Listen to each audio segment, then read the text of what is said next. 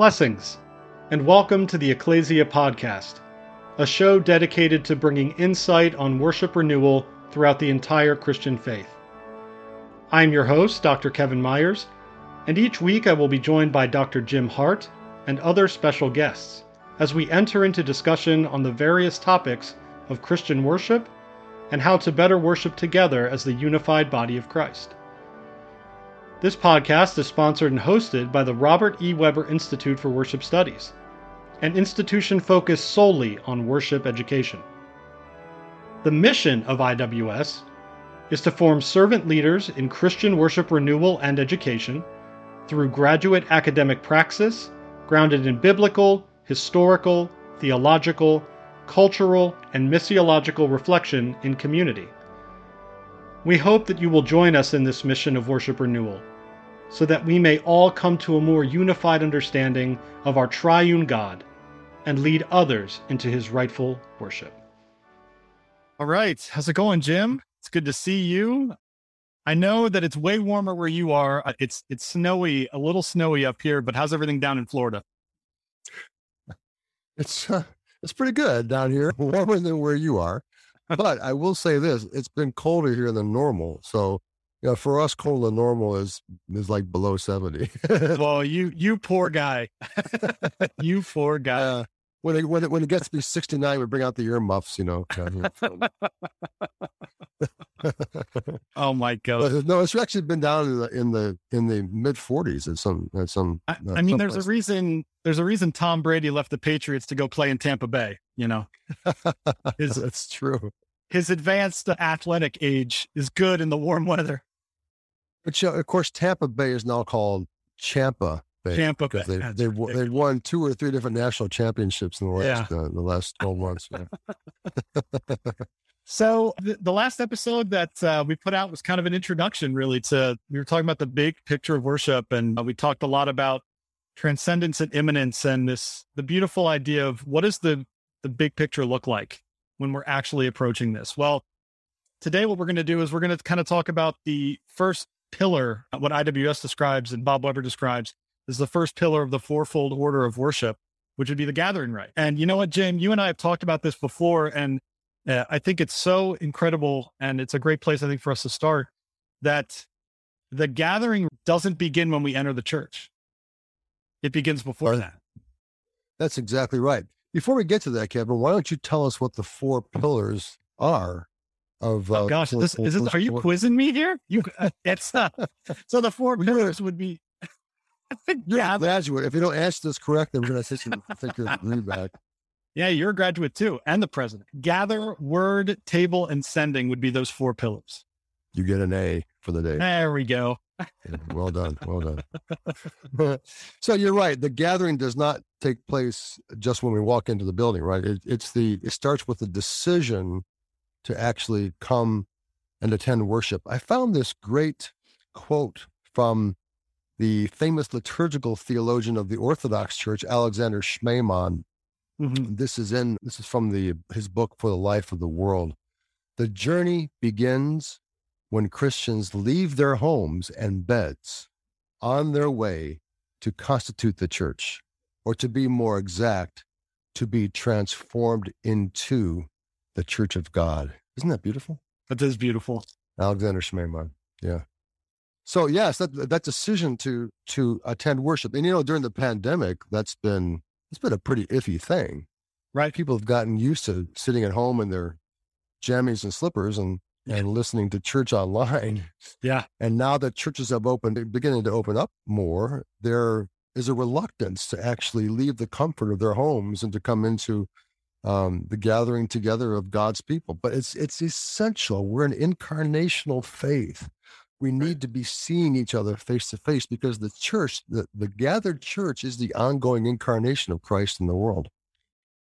Absolutely. And you know, this idea of um kind of that that calling to go to worship is the the first step and answering that call. I mean in worship we always find the call and response is such a big thing. Revelation and response is is just big in our faith in general. So the idea that we feel the call to go physically to the building to be with the body inside of the building is such an important thing because I think if there's one thing we missed, I remember when the pandemic started right around Holy Week when they were, mm-hmm. you know, shutting things down. And I remember our pastor in Denver had said, you know, well, you you can come in and play music because we're going to record it, and then you're allowed. You can bring your wife; she's allowed to come. And I remember Kristen telling me, "I feel so guilty because I'm coming and I get to be there." And it was mm-hmm. just the saddest and emptiest feeling on an Easter Sunday to be up in the choir loft and look out over an empty church when we are celebrating the biggest feast of the year, the biggest moment in our in our life, in our history. And so that I think painted the picture even more how important it is that one, we've made that decision to go and that we're gathering together and that we're unified together. Cause it's it's just different if we're all spread out across watching it online. It's just not the same.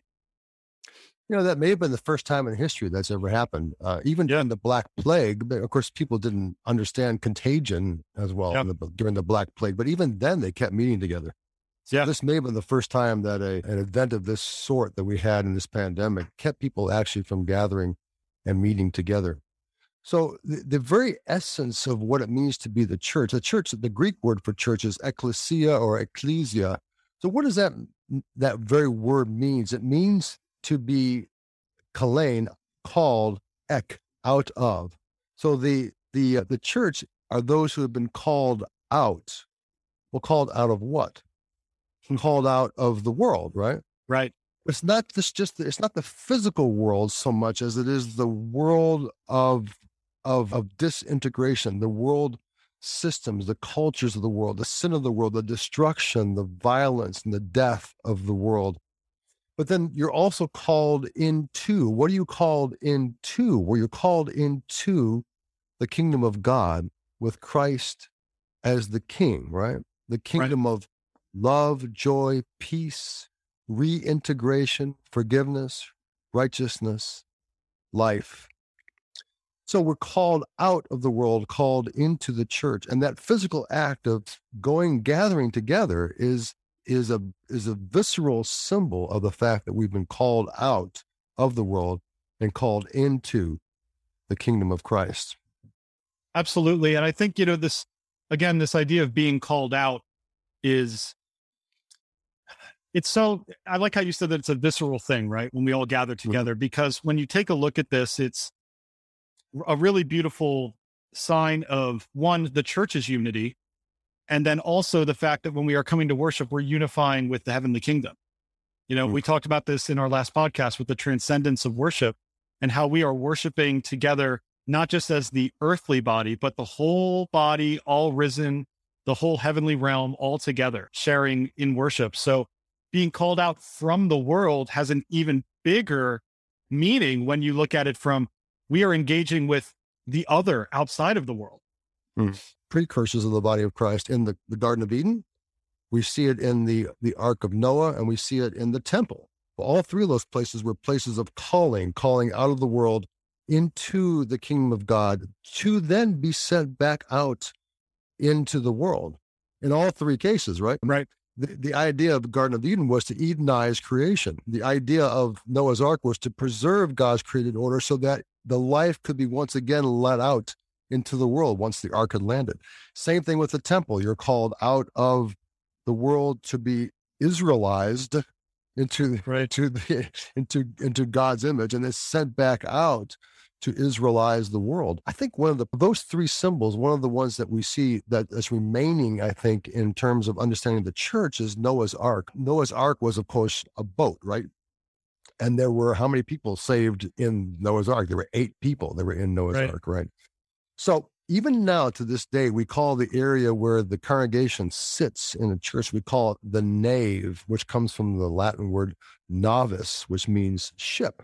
So we're all called into a ship to right. be to be saved uh, from the world. We're saved from from the, the destruction of the world around us, saved into the kingdom of God. But then the ark of the of the church lands and the and the doors open and the life of the world the life of the church goes out into the world to right. to Christify all of all of creation.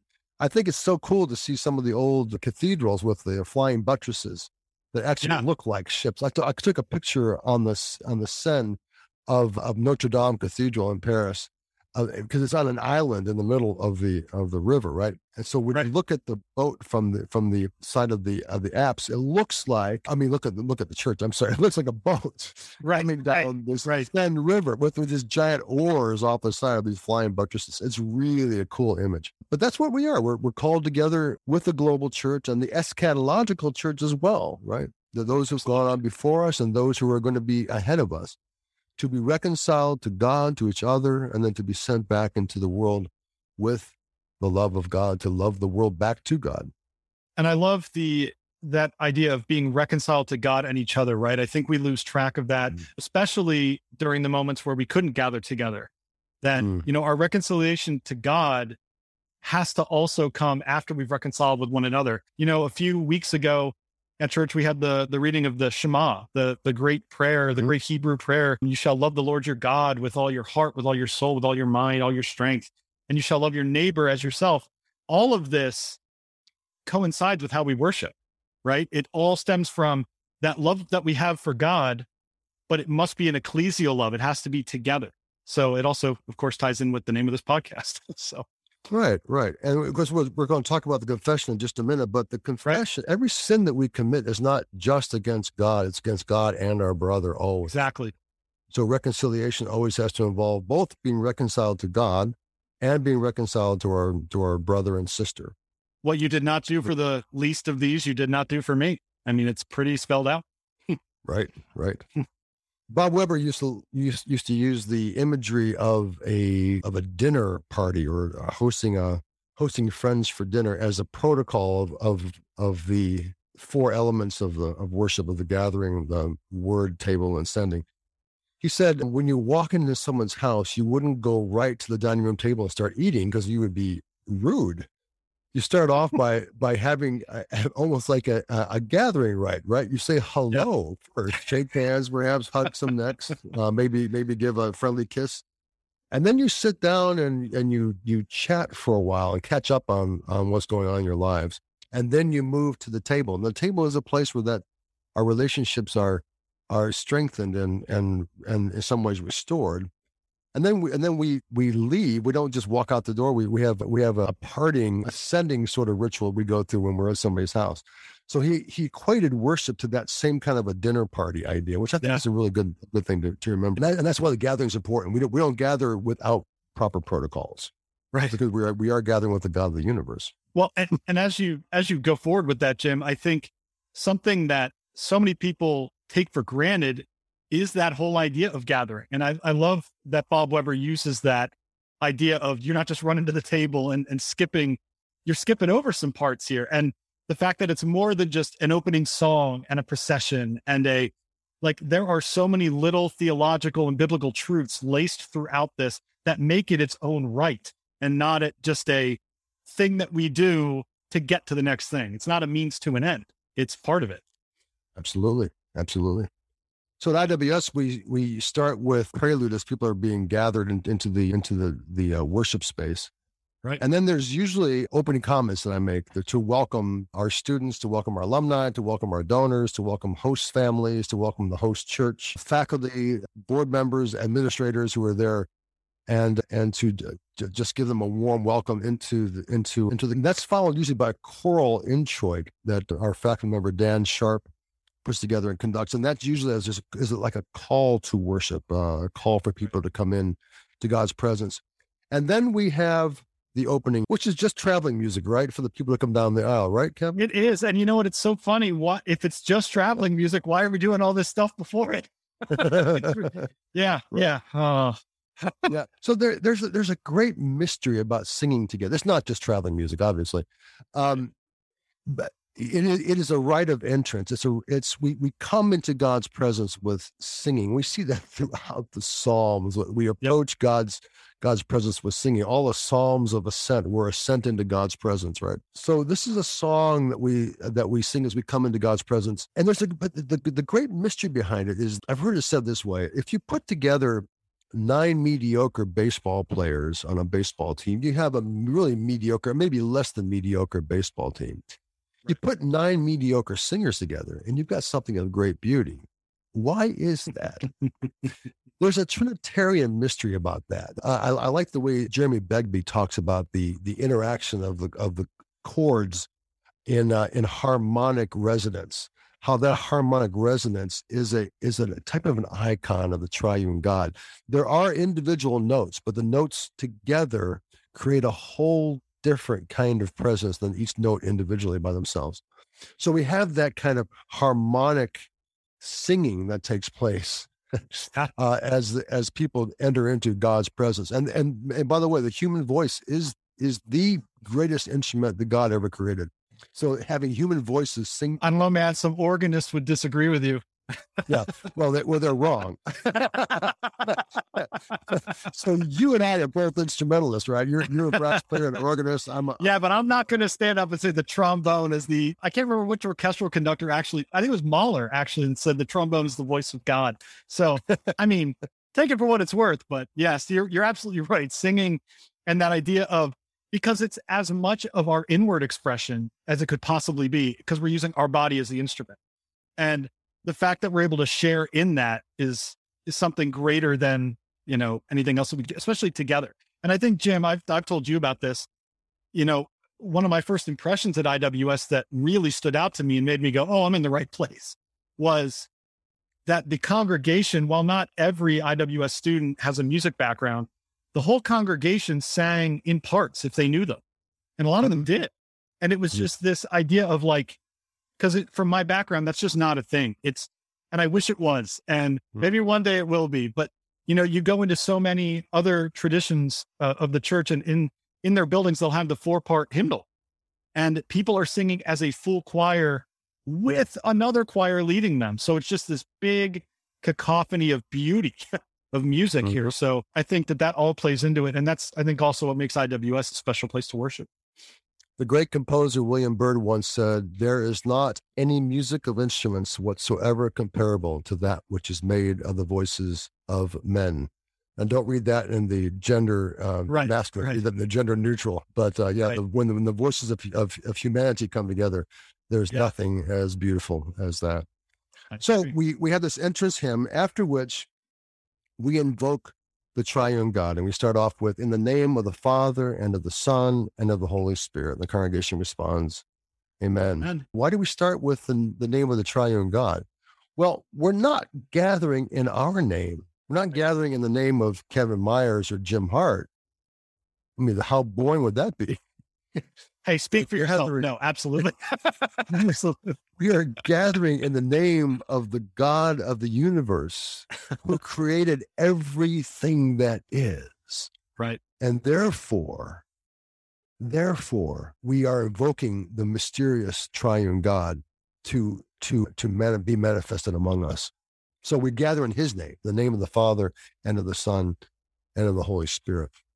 And then we go right into a time of, of confession.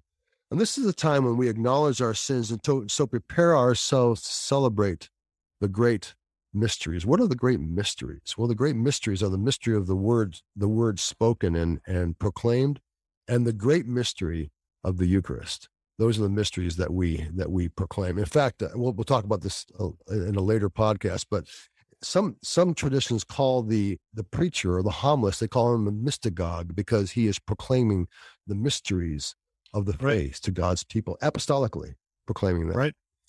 So we start off by saying, Most merciful God, we confess that we have sinned against you in thought, word, and deed, by what we have done and by what we have left undone. We have not loved you with our whole heart. We have not loved our neighbors as ourselves. We are truly sorry and we humbly repent. For the sake of your Son, Jesus Christ, have mercy on us and forgive us that we may delight in your will and walk in your ways to the glory of your name. Amen.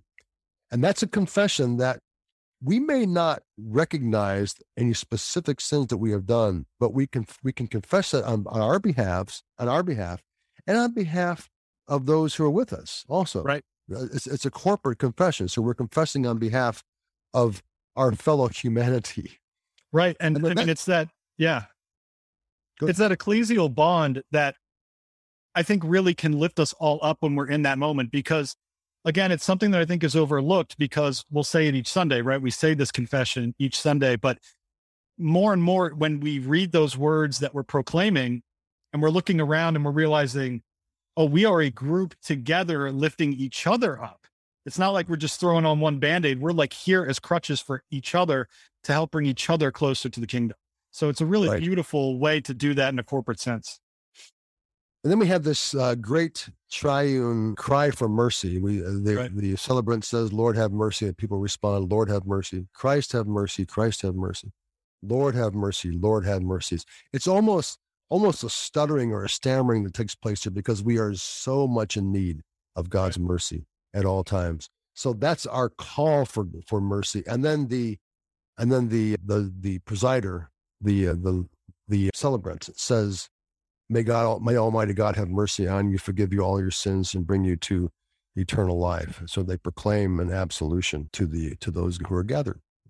Right. Let me go right into the the first and great act of praise, the Gloria. Now, at, at IWS, we we have a version of the Gloria that we use that is not the exact words of the Gloria, the, but it's it is it gets at all the major points, all the major theological points of the Gloria. Um, the words of the Gloria are glory in the highest, and, on, on let me try it again. Glory to God in the highest, and on earth peace to the people of goodwill. We praise you, we bless you, we adore you, we glorify you, we give you thanks for your great glory. O, o God, heavenly King, O God Almighty Father, Lord Jesus Christ, only begotten Son, Lord God, Lamb of God, Son of the Father, you take away the sins of the world. Have mercy on us. You take away the sins of the world. Receive our prayer. You are seated at the right hand of the Father. Have mercy on us. For you alone are the Holy One. You alone are the Lord. You alone are the Most High, Jesus Christ, with the Holy Spirit, in the glory of God the Father. Amen one of the great things about this hymn of praise, it's based in scripture, it's based in Luke chapter 2, right? right. But it, it's Trinitarian. So it, it invokes, it praises God, it praises the Lord Jesus Christ, and it praises the Holy Spirit. Right. Great work of praise. Absolutely. And I think, again, when we put this in that corporate sense, what a beautiful thing to come right into out of a confession. I mean, we have just yeah reached into the deepest part of our souls where we find the darkness that has been shrouding us from our relationship with God. And now coming out of that absolution, we are so grateful for the love and mercy of God that we sing this ultimate hymn of glory and praise to him. So again, just this continuation of the body of Christ lifting each other up throughout this entire experience of worship. I think that that's something that's again so overlooked because we can always individualize that I'm worshiping. It's my worship to God right now, but it's not. It's total. It's not just one. He doesn't say when one person's there, it says where two or more are gathered, I am in their midst in, in that great mystery. So yeah, the glory in the God, glory to God in the highest is such a beautiful thing. And one of the things musically, uh, Jim, I know uh, we've talked about in the past is, you know, there are two ways almost of singing this, right? There's a through composed way, and there's a way with refrains. And I think both have their place. And I know, you know, so a through composed would basically be how you just read it there, straight through the prayer. And then, of course, the one with refrains, we sing this glory to God again. We restate it, and then we go back into another portion of another verse of it, and then we restate it again. So I think there's beauty in both ways of one looking at it as here's this full prayer that we're starting from start to finish, and then this other where we are really emphasizing the glory to God. And I know Vinny's setting does that, and it's very beautiful. Right. So you mentioned Vinny. You know, Vinny is a graduate of IWS, both of the master's and the doctoral program, and now is a professor at, at North Central University. And he's written settings of all the major parts of the of the Eucharistic celebration. And the, the first one we do at IWS is is Vinny's Gloria,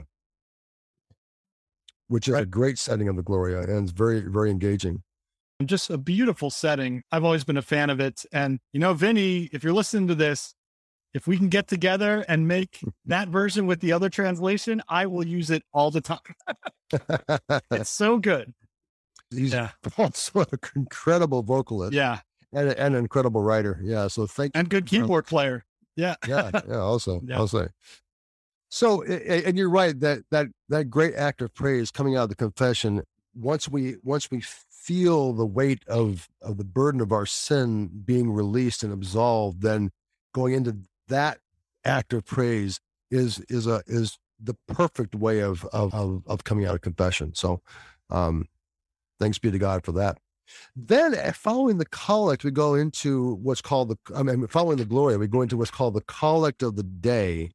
And a collect uh, is a prayer that does three things. It praises God for His attributes. It remembers His great works in mystery in in history, and asks God to then do it again. So, like for example, the one we use for for this coming session in January, it's going to be on the eve of the Epiphany. So this is what will happen. The leader will say, "The Lord be with you," and the congregation will respond, "And also with you." And then the leader will say, "Oh God, by the leading of a star, you manifested your only Son to the peoples of the earth. Lead us, who know you now, by faith, to your presence, where we may see your glory face to face." through Jesus Christ our Lord, who lives and reigns with you and the Holy Spirit, one God, now and forever. I love the collects. I do too. Collects really set the tone for for the rest of the service. So this starts off, oh God. So that is that is a, praising God for his attribute. Oh God implies something. It's not something you you do when you hit your thumb with a hammer. Right? That's a whole different right. kind of a thing. Oh God implies that God actually listens to us as we listen to him. There's a relationship. So it implies a, a relationship. Uh, this goes back to Karl Barth and his idea that the uniqueness of the Judeo Christian God is Deus Dixit. God speaks. God speaks. So, oh God, is that idea that God is actually listening to us as he also then speaks to us and we respond to him. Then, by the leading of the star, you manifested your only son to the peoples of the earth. That's the great work he did in history. He, he, uh, the star led Gentiles and Jews to Jesus as he was as he was born into the world. Right. And it also also gave a prophetic a message that the entirety of creation was getting realigned now with the with the coming of the Messiah to the earth. Then it then it asks for something to, for God to do now. Lead us who know you now by faith to your presence, where we may see your glory face to face. And then the following doxology through Jesus Christ our Lord, who lives and reigns with you in the Holy Spirit, one God, now and forever. Now, you mentioned one of the uh, earlier podcasts that in the Catholic world, they've dropped the word one from God. So the doxology now would be through Jesus Christ our Lord, who lives and reigns with you and the Holy Spirit, God, now and forever. What's the difference? There's a huge difference. And both are legitimate, both are correct, right? Right. right. One, one God implies the unity of the triune God. But dropping the one, as the ancient collects did, was to emphasize the, the divinity of Christ, when, which had been undermined by Arianism in the early church. So, the Christological thing for sure. It's a Christological thing, right? And so it's saying that Jesus himself is God. He's also fully human, but he, he right. is God. Don't forget, he is God. Right. So, so that's a difference in, in the collects in the Catholic world and in the Protestant world. All, through all of these collects, and I think, again, what sets them apart from other prayers of the church is that doxology at the end again, I think it's just something that we say so much that we we take it for granted almost. But this idea of saying this is all done in the name of all the the Father, the Son, and the Spirit, all together, that one God, and uh, saying that you know nothing that we do can be done without it. Right. That you know what you've done for us and what we are asking you to do, we know we cannot be the provider of. We we know we have to rely on and right. so just always finishing that and saying that again, ecclesially together, showing that all of us, even as big of a group as we are, we can't rely on ourselves. We have to rely solely on the Father, the Son, and the Spirit. Amen. Amen. So, how do we renew this great act of gathering? I think one of the things we can do is to suppress overly uh, chummy content, uh, comments, such as, How y'all doing? or what's up, y'all? Or, do you love Jesus tonight?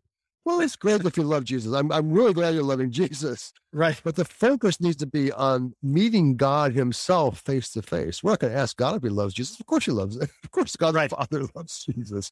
But we need to we need to come into God's presence with humility and with the with the with the idea that we're coming into the presence of the transcendent almighty God, the yeah, and otherly God. You touched on that so well in our our first podcast when we talked about transcendence and immanence and mm. uh, it actually had me thinking about you know, so where I work, it's a university parish. So we have a lot of college students that are coming in for various things into our church itself, uh, not just the building, but, you know, actually into the sanctuary and the church itself.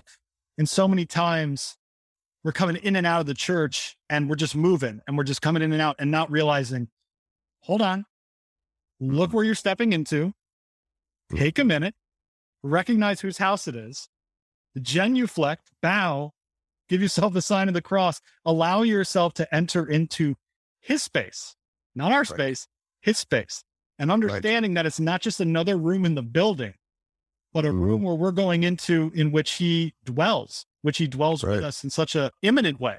So we're we're recognizing his transcendence and we're engaging his immanence. Right, right right? We're aware of what's going on around us. We're aware of the fact that we're coming into God's presence. And quite often the church, the church environment gives us hints of that.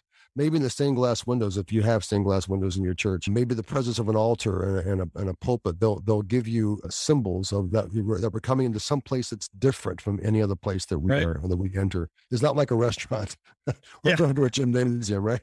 Yeah. It's a completely different kind of a, kind of a place. We're entering into the heavenly realm. Um, at, at IWS, we use bowls of, of blessed baptismal water at the at the doors, and we encourage the students to splash some on their face, or if they if they feel so led, to use the sign of the cross with that baptismal water to remember their baptism. Their baptism, eh, the that's the primary identity of us as Christians, right? We are those who are baptized into Jesus Christ. Priest, prophet, that reminds Right. That reminds us of that of that baptism. The last thing I would say is very practical. Turn off your cell phones. Turn off and don't and forget about social media for at least an hour. Just forget right. about it. forget about about texting or about or about checking your email. That's and, not. And I'll throw this out there too. In addition to that, you know, if you're one of those uh, individuals, me included, so um, I I'll play all the mass music off of a tablet or or something like that. I also have a Roman missal in the tablet that I like to follow along with the mass and the readings. But there's this fun little thing called Do Not Disturb. And when you, you put that on, you're not going to see any text. You're not going to see any calls, messages. So utilize technology for its good, but do not let it distract. there you go. Yep. That's yeah. good. good. Good. And this, of course, goes back to engaging, right? So, in this idea of renewing how we're engaging, and I think the one last thing I'd want to say is, you know, this kind of comes from a musical aspect of being intentional. Are we being mm-hmm. intentional with the hymns that we are choosing, the songs that we are choosing? Does it does it proclaim God in an act of gathering? Does it give so like there's a prelude, does it have any sense of what the gospel is speaking about that day or any of the mm-hmm. readings that you're going to be keying in on, maybe the psalm or the theme in which your services have been going in? Is it keying in on something that people are going to be able to attach to and engage in? Because if that's the case, then the corporate worship, again, that whole building up together is all the more strong. So, yeah, that's yep. in a nutshell, there's the gathering. well, I, I, I agree with that. I also would add to that pay attention to beauty. Yes. In the music, pay attention to beauty in this in this space and the architecture as well. But uh, beauty yeah, of the three transcendentals, the good, the true, and the beautiful, beauty is often what hits what what what draws you first to God. Right. Before you understand the truth of the goodness of God, you're often drawn first by beauty. So I would say pay attention to beauty. The beauty of a liturgy, the beauty of the spoken word, the beauty of of the music, the beauty of the architecture and the space. Yeah, and that that's absolutely right. And I think, you know, this again, this idea of us coming in together and recognizing this together, you know, putting that emphasis on engaging each other corporately so that we can engage God corporately is is such a beautiful thing. So focusing on the beauty of all of that is so important. And Jim, thank you. Um, this was a great conversation just about why gathering is important, I think. And again, why it's so overlooked sometimes. And I know you and I, when we get to the sending pillar, we both have a lot to say about how there could be a little bit more robust beauty in in the the sending aspect of God's people out into the world. So these are such important pillars and why they're called pillars of our worship. So thank you everybody for listening. We really appreciate it and make sure, you know, to check us out on our website iws.edu. You can check out our social media pages as well, the Institute for Worship Studies. You can search that on Facebook. Do we have an Instagram, Jim? I'm not entirely sure if you do. Yeah, IWSFLA, IWSFLA. Perfect. And so, all, any of those social media outlets, uh, you'll be able to find more about IWS and what our mission is, but also links to this cast and future ones and previous ones. So, again, this podcast will be found in most places where you get your podcasts Apple, Google, Pocket Casts, all of that. So, thank you so much for your support of this. And please feel free to get involved, reach out in any way to ask us questions and give us something to answer on the next one. We'd, we'd always love to do that. So, Thank you so much for listening, and may God bless you.